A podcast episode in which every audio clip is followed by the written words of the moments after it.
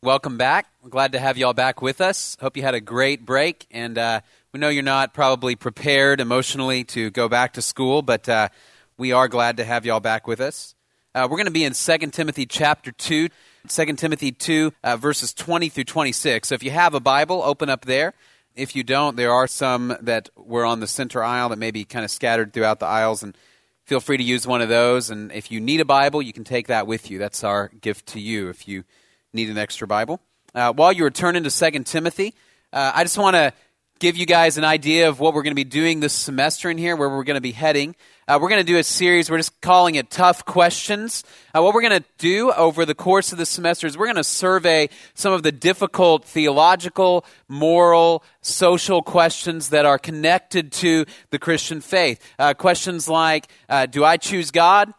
Did God choose me? Uh, questions that relate to personal morality, issues of uh, sexuality, issues of can I be rich and yet still be pleasing to God? Uh, we'll talk about social issues like abortion or euthanasia, things along those lines. So we're going to kind of have a medley of a bunch of different difficult questions that we're going to talk about. And the goal is we want to begin to think how can we arrange all of our life and all of these questions and all of these tough things? How can we place them under the authority of the Word of God?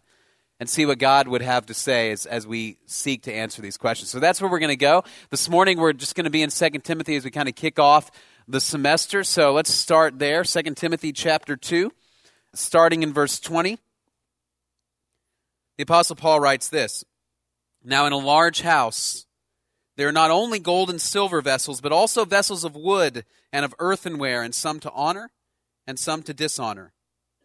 Therefore, if anyone cleanses himself from these things, he will be a vessel for honor, sanctified, useful to the master, prepared for every good work. Now flee from youthful lusts and pursue righteousness, faith, love, and peace with those who call on the Lord from a pure heart, but refuse foolish and ignorant speculations, knowing that they produce quarrels. The Lord's bondservant must not be quarrelsome but be kind to all, able to teach, patient when wronged, with gentleness correcting those who are in opposition, if perhaps God may grant them repentance leading to the knowledge of the truth. And they may come to their senses and escape from the snare of the devil, having been held captive by him to do his will. Would you pray with me? Dear God, we thank you for the opportunity that we have this morning to worship you. God, as I think about the hymn we just sang, we pray that you would be our vision, that you would be the Lord of our heart.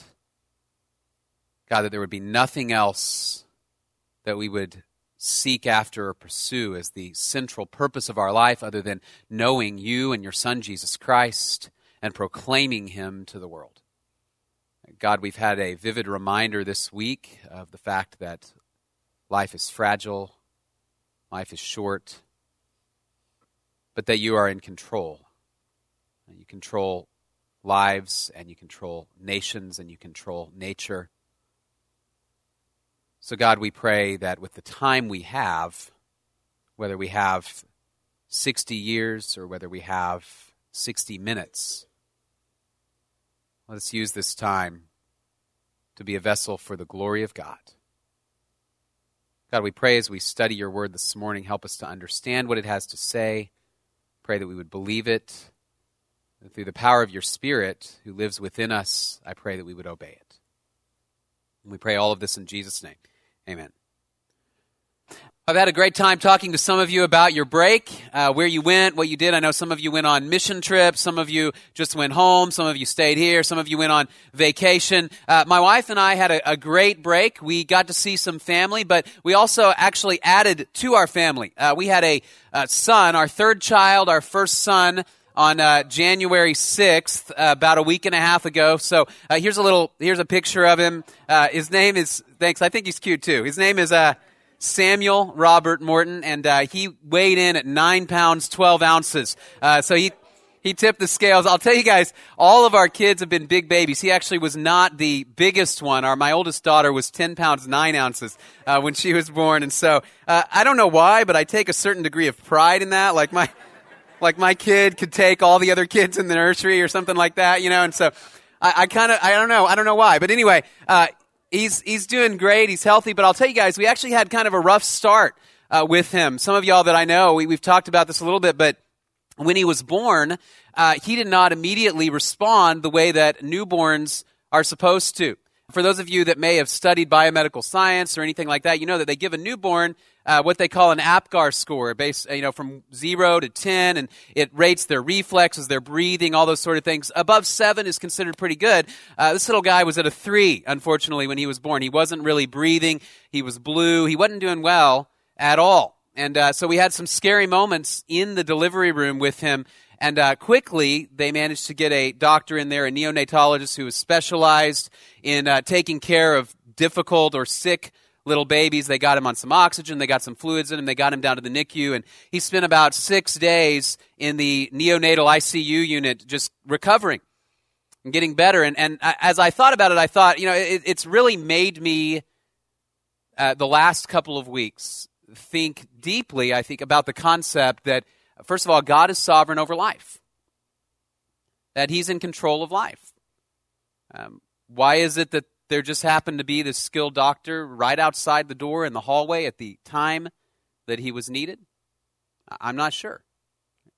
It's made me grateful for the fact that we have the technology available to to save a child like this where 30 40 years ago he probably would have died in the delivery room it would have been a tragedy you know, but as I've thought about it, I've thought, you know, I'm grateful for these men and women. I'm grateful for these doctors. And some of you perhaps hope to be a doctor someday. You're aspiring to that. And what I love about it is these men and women have devoted their lives to the saving of other lives. So that when they're called and somebody is in distress, they come and they use the resources and the tools and the technology and the skills at their disposal to save that little life. And as I thought about it, it made me realize that there are men and women who devote themselves to saving physical life. Right? And yet the reality is that uh, sooner or later, all of us are going to die anyway. I pray that my boy lives for 80, 90, 100 years. I pray that I see his kids grow up and have their own kids. But eventually, like all of us, he's going to die. So as I thought about that, I thought really the bigger question that we have to face is what kind of life do each of us have in eternity? And not only that, but if we know Jesus Christ, and we look around us and we see men and women who are dying not physically, but they're dying spiritually, they're dying in a much worse way than somebody who's dying physically. They're dying in a way that is eternal. If we have the message and the resources and the skill and the tools through the Holy Spirit to reach out into their hearts and into their lives and into their experience and proclaim the gospel of Jesus Christ and participate in saving them from eternal death. Why would we not come when we're needed? It would be offensive to you if you were in the hospital and you were in desperate shape and you needed help and they called the doctor and he was down the hall, but he was finishing his favorite episode of House would be offensive to you. Yet I think often, if you're like me, I, I look around me and I see men and women that they're dying. Apart from Jesus Christ's intervention, they will spend an eternity apart from Him. And yet I'm, I'm busy. There's other things I'd rather do than engage in sharing Jesus Christ with those who desperately need it, than engage in knowing Jesus Christ so that I'm ready and available when He calls.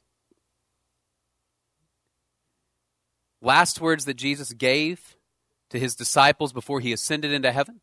If you've been here for long, you've heard us talk about this multiple times. Matthew 28, 18 to 20, Jesus came and said to them, All authority in heaven and earth has been given to me. Go therefore and make disciples of all nations, baptizing them in the name of the Father and of the Son and of the Holy Spirit, teaching them to observe all that I have commanded you. And behold, I am with you always to the end of the age. Jesus, as he is leaving, the last words he says is he says, Go forth and proclaim the message that I have died, I have risen again, I have defeated death, I have defeated sin, and all who believe in me will have eternal life. And teach them everything I've commanded throughout all the world. That is what you are here to do. And if you are a believer in Jesus Christ this morning, that is your purpose to participate with God in the saving of lives.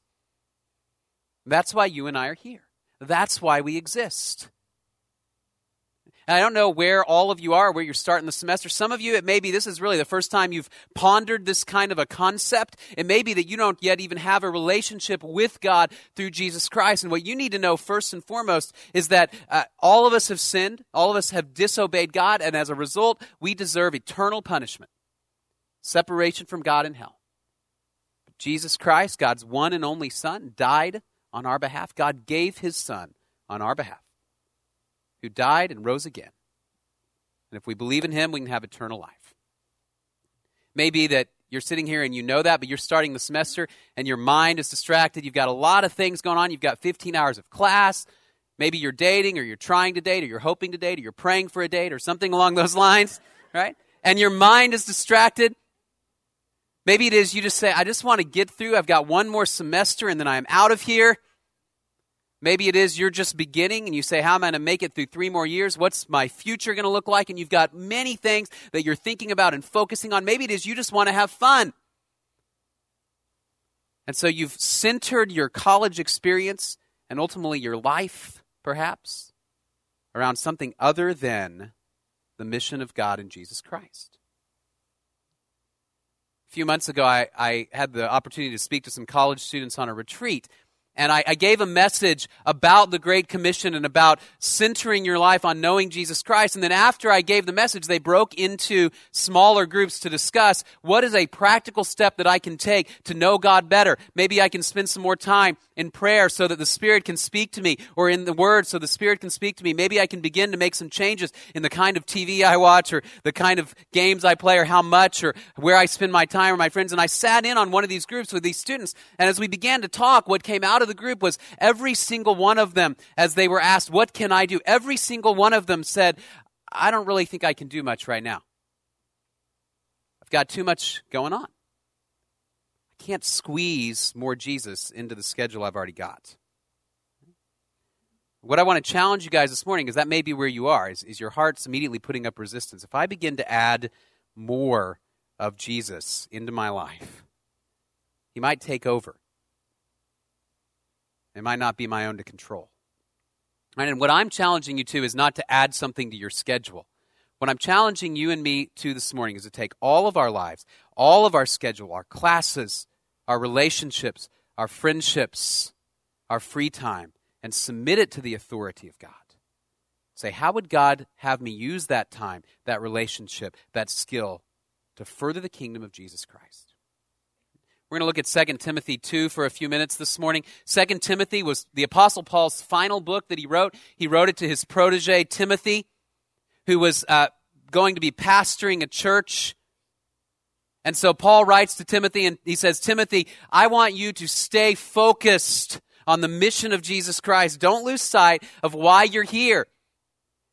And especially, Timothy, as a young man, don't become distracted by the things of this world, by the common purposes that this world would call you to, and be focused on the mission of Jesus Christ. We're going to look at one slice of 2 Timothy this morning. What we're going to see is Paul's final plea part of Paul's final plea to Timothy to say, Timothy, stay focused on the things of Jesus Christ. And I want you to ask as we look at it this morning, what, what am I made for? Am I fulfilling the purpose that I am made for? Why am I here? Am I, here to ultimately be famous one day, to make a lot of money, to have fun, to get a date? Why am I here? What am I made for? And can I become through the Spirit's power, the kind of person that God wants me to be for His kingdom. Here's what Paul urges us to do. First of all, he says, Set yourself apart. Look again at verses 20 and 21. Now, in a large house, there are not only gold and silver vessels, but also vessels of wood and of earthenware, and some to honor and some to dishonor.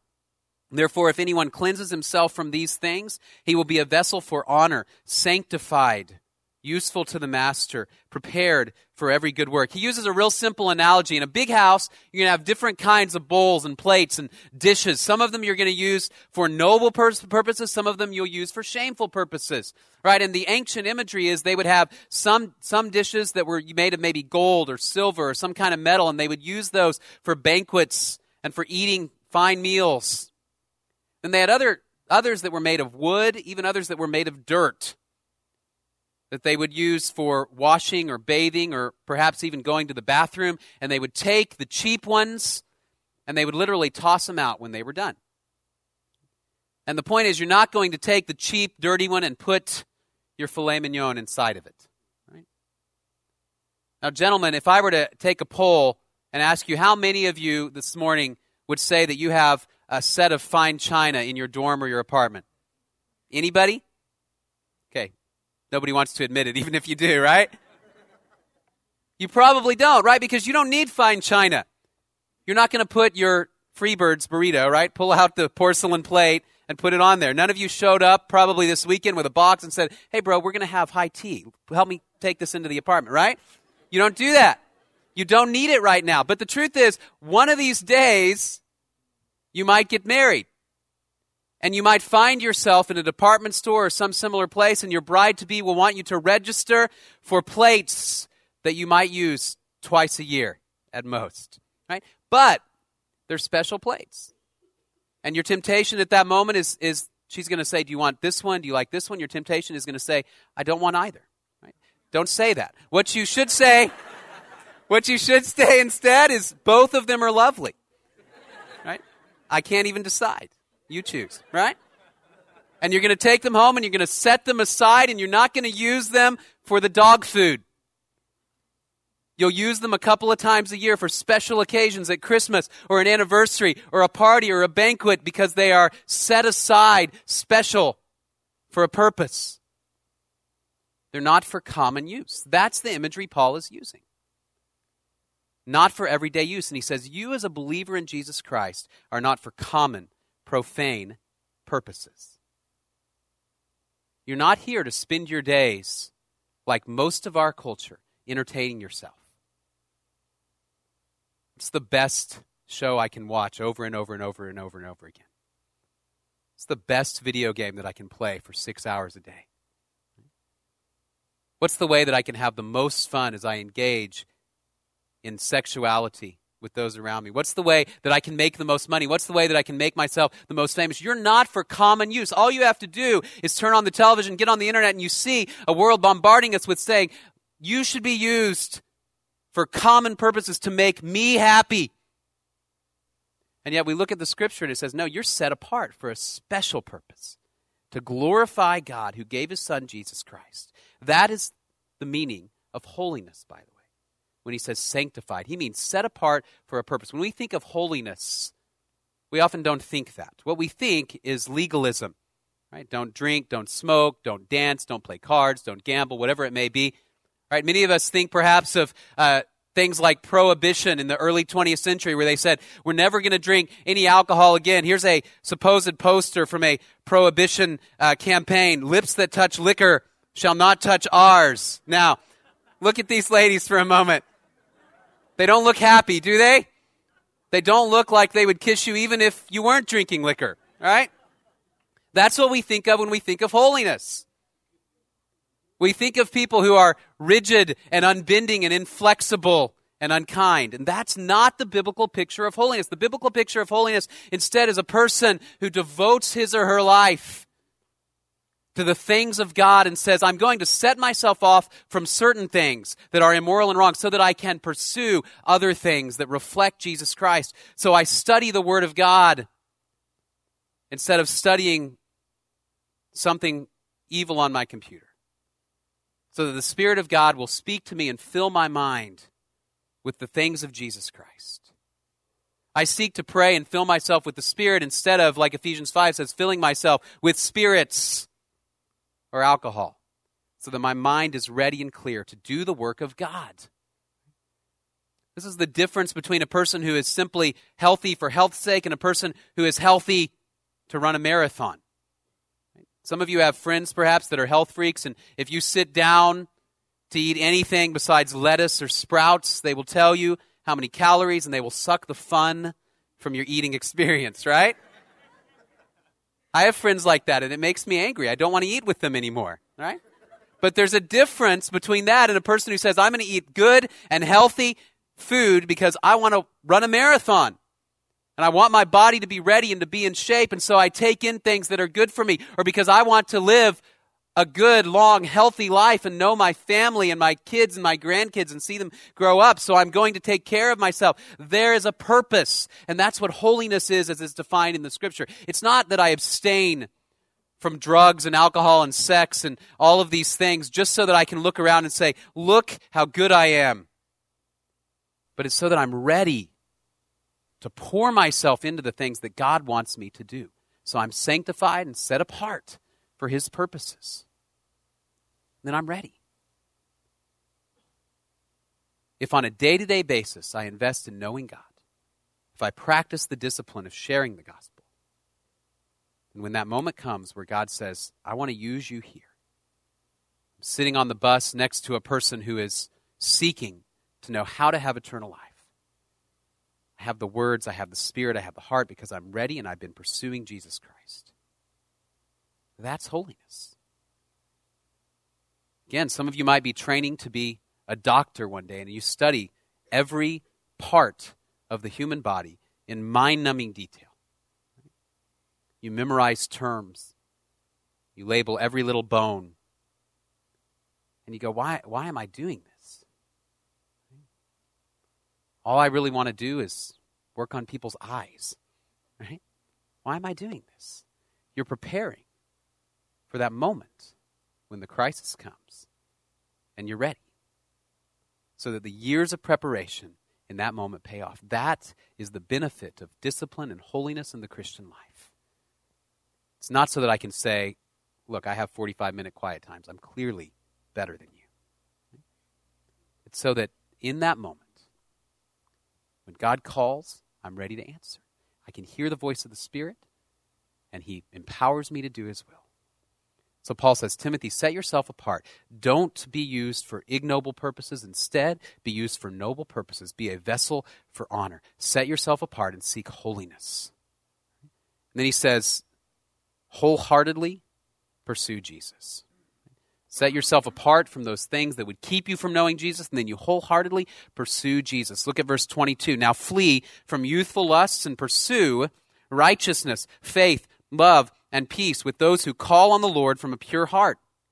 But refuse foolish and ignorant speculations, knowing that they produce quarrels. The Lord's bondservant must not be quarrelsome, but be kind to all, able to teach, patient when wrong, with gentleness correcting those who are in opposition if perhaps God may grant them repentance leading to the knowledge of the truth, and they may come to their senses and escape from the snare of the devil, having been held captive by him to do his will. Ultimately, Paul says, yes, flee these lusts, flee these things that will keep you from knowing God. But then he turns around and he says, this is what you should pursue.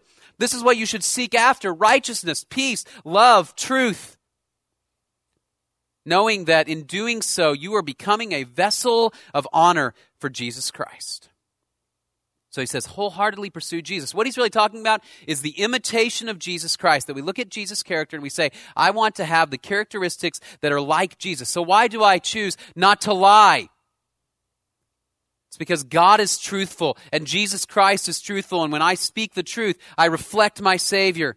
Why do I choose to reserve sexuality for a marriage relationship rather than engaging in it all over the place? Because God is faithful and God made a covenant to his people that he will keep. And when I choose to be faithful to my wife, one person for my life, I reflect the faithfulness of God to a world that is around that needs to see faithfulness.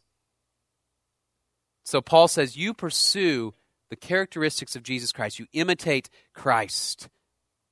If you were here before the break, I mentioned that January 10th, I think, earlier, or 8th, about a week or so ago, would have been the 75th anniversary of Elvis Presley's uh, life. He was 75 years old, where he's still alive. Uh, and a number of years ago, I, I, had the opportunity to go and visit Graceland, his old home in Memphis.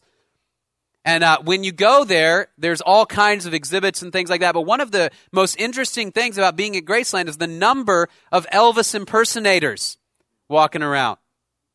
And it's, it's at first kind of cool, but then it gets a little creepy, right? Because they all look kind of like Elvis, but not really, and they're all dressed in different stages of his, of his life. Some of them from when he's young, some of them when he's from old and, and, and Vegas, and they walk around, and I have a picture of myself with two of these guys, one on either side, and I look at it now, and I go, I don't really want to look at that picture. It kind of freaks me out. And the reason is because there's something a little sad and a little weird about a person who devotes their life to such worshipfulness of a man who's long dead, who might not be worth the worship they're giving him. And it saddens me because we're called to worship a living, breathing, perfect Savior and imitate him. That's what Paul calls Timothy to do. So he gives him some characteristics righteousness, that's obedience to God's standards rather than the standards of the world. That when the world pounds us with its own standards of how we ought to live, how we ought to be happy, how we ought to pursue life. We stand up and, kind of like Shadrach, Meshach, and Abednego, Daniel's three friends, and we say, I'm not going to bow to the idols of the world. Instead, I will pursue the values of Jesus Christ faith, follow God's calling wherever He asks us to go. And I trust God with my career. And I trust that Jesus has promised that for those sacrifices we may make for the kingdom of heaven, there are greater blessings that will come to us. Maybe not in this life, but certainly in the next one. And so there is no way that we can sacrifice more than God has given us in Jesus Christ, because what God has given us in Jesus Christ is infinite, eternal life and the opportunity to serve Him and praise Him forever. And heavenly riches that will not fade away. And so I trust that even if I lose a friend, I trust that even if I have to give up a relationship, even if I lose money or a job or some other thing that I love. I trust that God is taking care of me. And I walk in faith. I think this is one of the biggest challenges of our generation and really of every generation who wants to follow Jesus Christ is to say, you know, I'm not going to make my decisions based upon what will be the best career for me, based upon what will give me the biggest house, based upon what will give me the happiest family. I'm going to make my decisions based upon what will glorify Jesus Christ and trust Him to take care of me. If he sees every sparrow fall to the ground, he sees me. And he loves me. And he cares for me. And so I can pour my life into the pursuits of Jesus Christ, trusting him. Love, that I unselfishly seek the good of others above myself. John 15, 13 says, Greater love has no one than this, that he lay down his life for his friend. I reflect the character of Jesus Christ when I seek to give up my rights for others. Peace, we get along.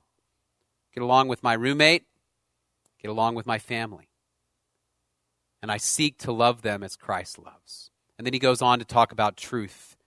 You don't be quarrelsome, but you do teach the truth. One of the reasons we're doing the series we're doing this semester is because our hope is that we will learn how to engage with some of these difficult and contentious issues in a way that is truthful but also peaceful. That I will know how to speak the truth but not speak it in a way that is obnoxious or irritating so that the world will see the love of Jesus Christ, but also the truth of God reflected in us. And what ultimately Paul is saying is that all these characteristics are intended to cause us to imitate Jesus Christ. As he says in Ephesians 5, be imitators of God as beloved children.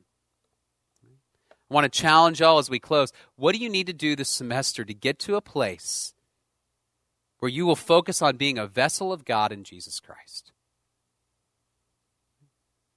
It might not mean adding something to your schedule, it might mean taking something away from your schedule. It might mean creating more space in your life so you can spend time in prayer, so you can spend time studying the Word, so you can join a Bible study when you've been saying for three semesters, I need to do that. I know it's valuable. I know it's important. And the question is, how important is it to you to walk with God? To give up one of your nights a week, to give up a few minutes each morning for the sake of knowing Jesus Christ. And my, as I pray for you guys, one of my biggest prayers is that you will not, five, ten years down the road, be clicking along in, in an average, comfortable, mediocre existence. But instead, you will be passionately pursuing Jesus Christ. And that the Spirit of God will be moving through you to change the world. What do you need to do this semester to reorient your priorities? So that your whole life is oriented around this knowing Jesus Christ, sharing the gospel with a world that is dying of a disease much worse than any physical disease. What do you need to do? Uh, one of the dangers also as we leave is that you go away and you think, yeah, I need to change, I need to do that, but you make no steps. So, for just a minute before we close, I want us to close our eyes. I just want you to spend a minute or two and I want you to ask the Lord, uh, what is the concrete step that I need to take? Do I need to spend some time, carve out some time in the morning or the evening that is quiet, to spend in the Word and to read it and to know it so that God can speak to me, to pray so I can know Him? Maybe I need to join a Bible study. Maybe I need to th- rethink my career path. Maybe I need to pull away from some unholiness that I've been living in or seek some help. Maybe it's uh, pornography or lust. Maybe it is uh, uh, greed, ambition, or dishonesty. Maybe it's just a relationship I'm in that I know is unhealthy. What is the step I need to take? And I want you to commit before you leave, even if it seems small, to take one step forward in your walk with Christ so that you can become a vessel for God. Take just a moment of quiet and let's do that.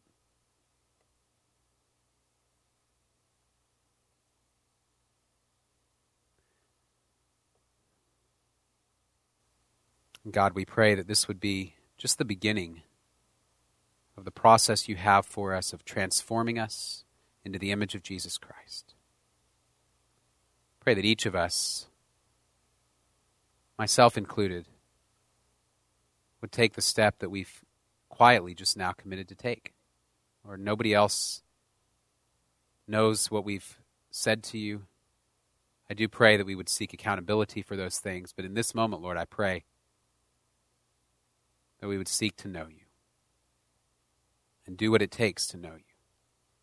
Lord, I pray uh, for any in here who don't know Jesus Christ, that today they would trust in Jesus for eternal life. Pray for those of us who know him. Make us faithful, not to look around, see men and women who are dying, and finish our Nintendo game or TV show but let us engage.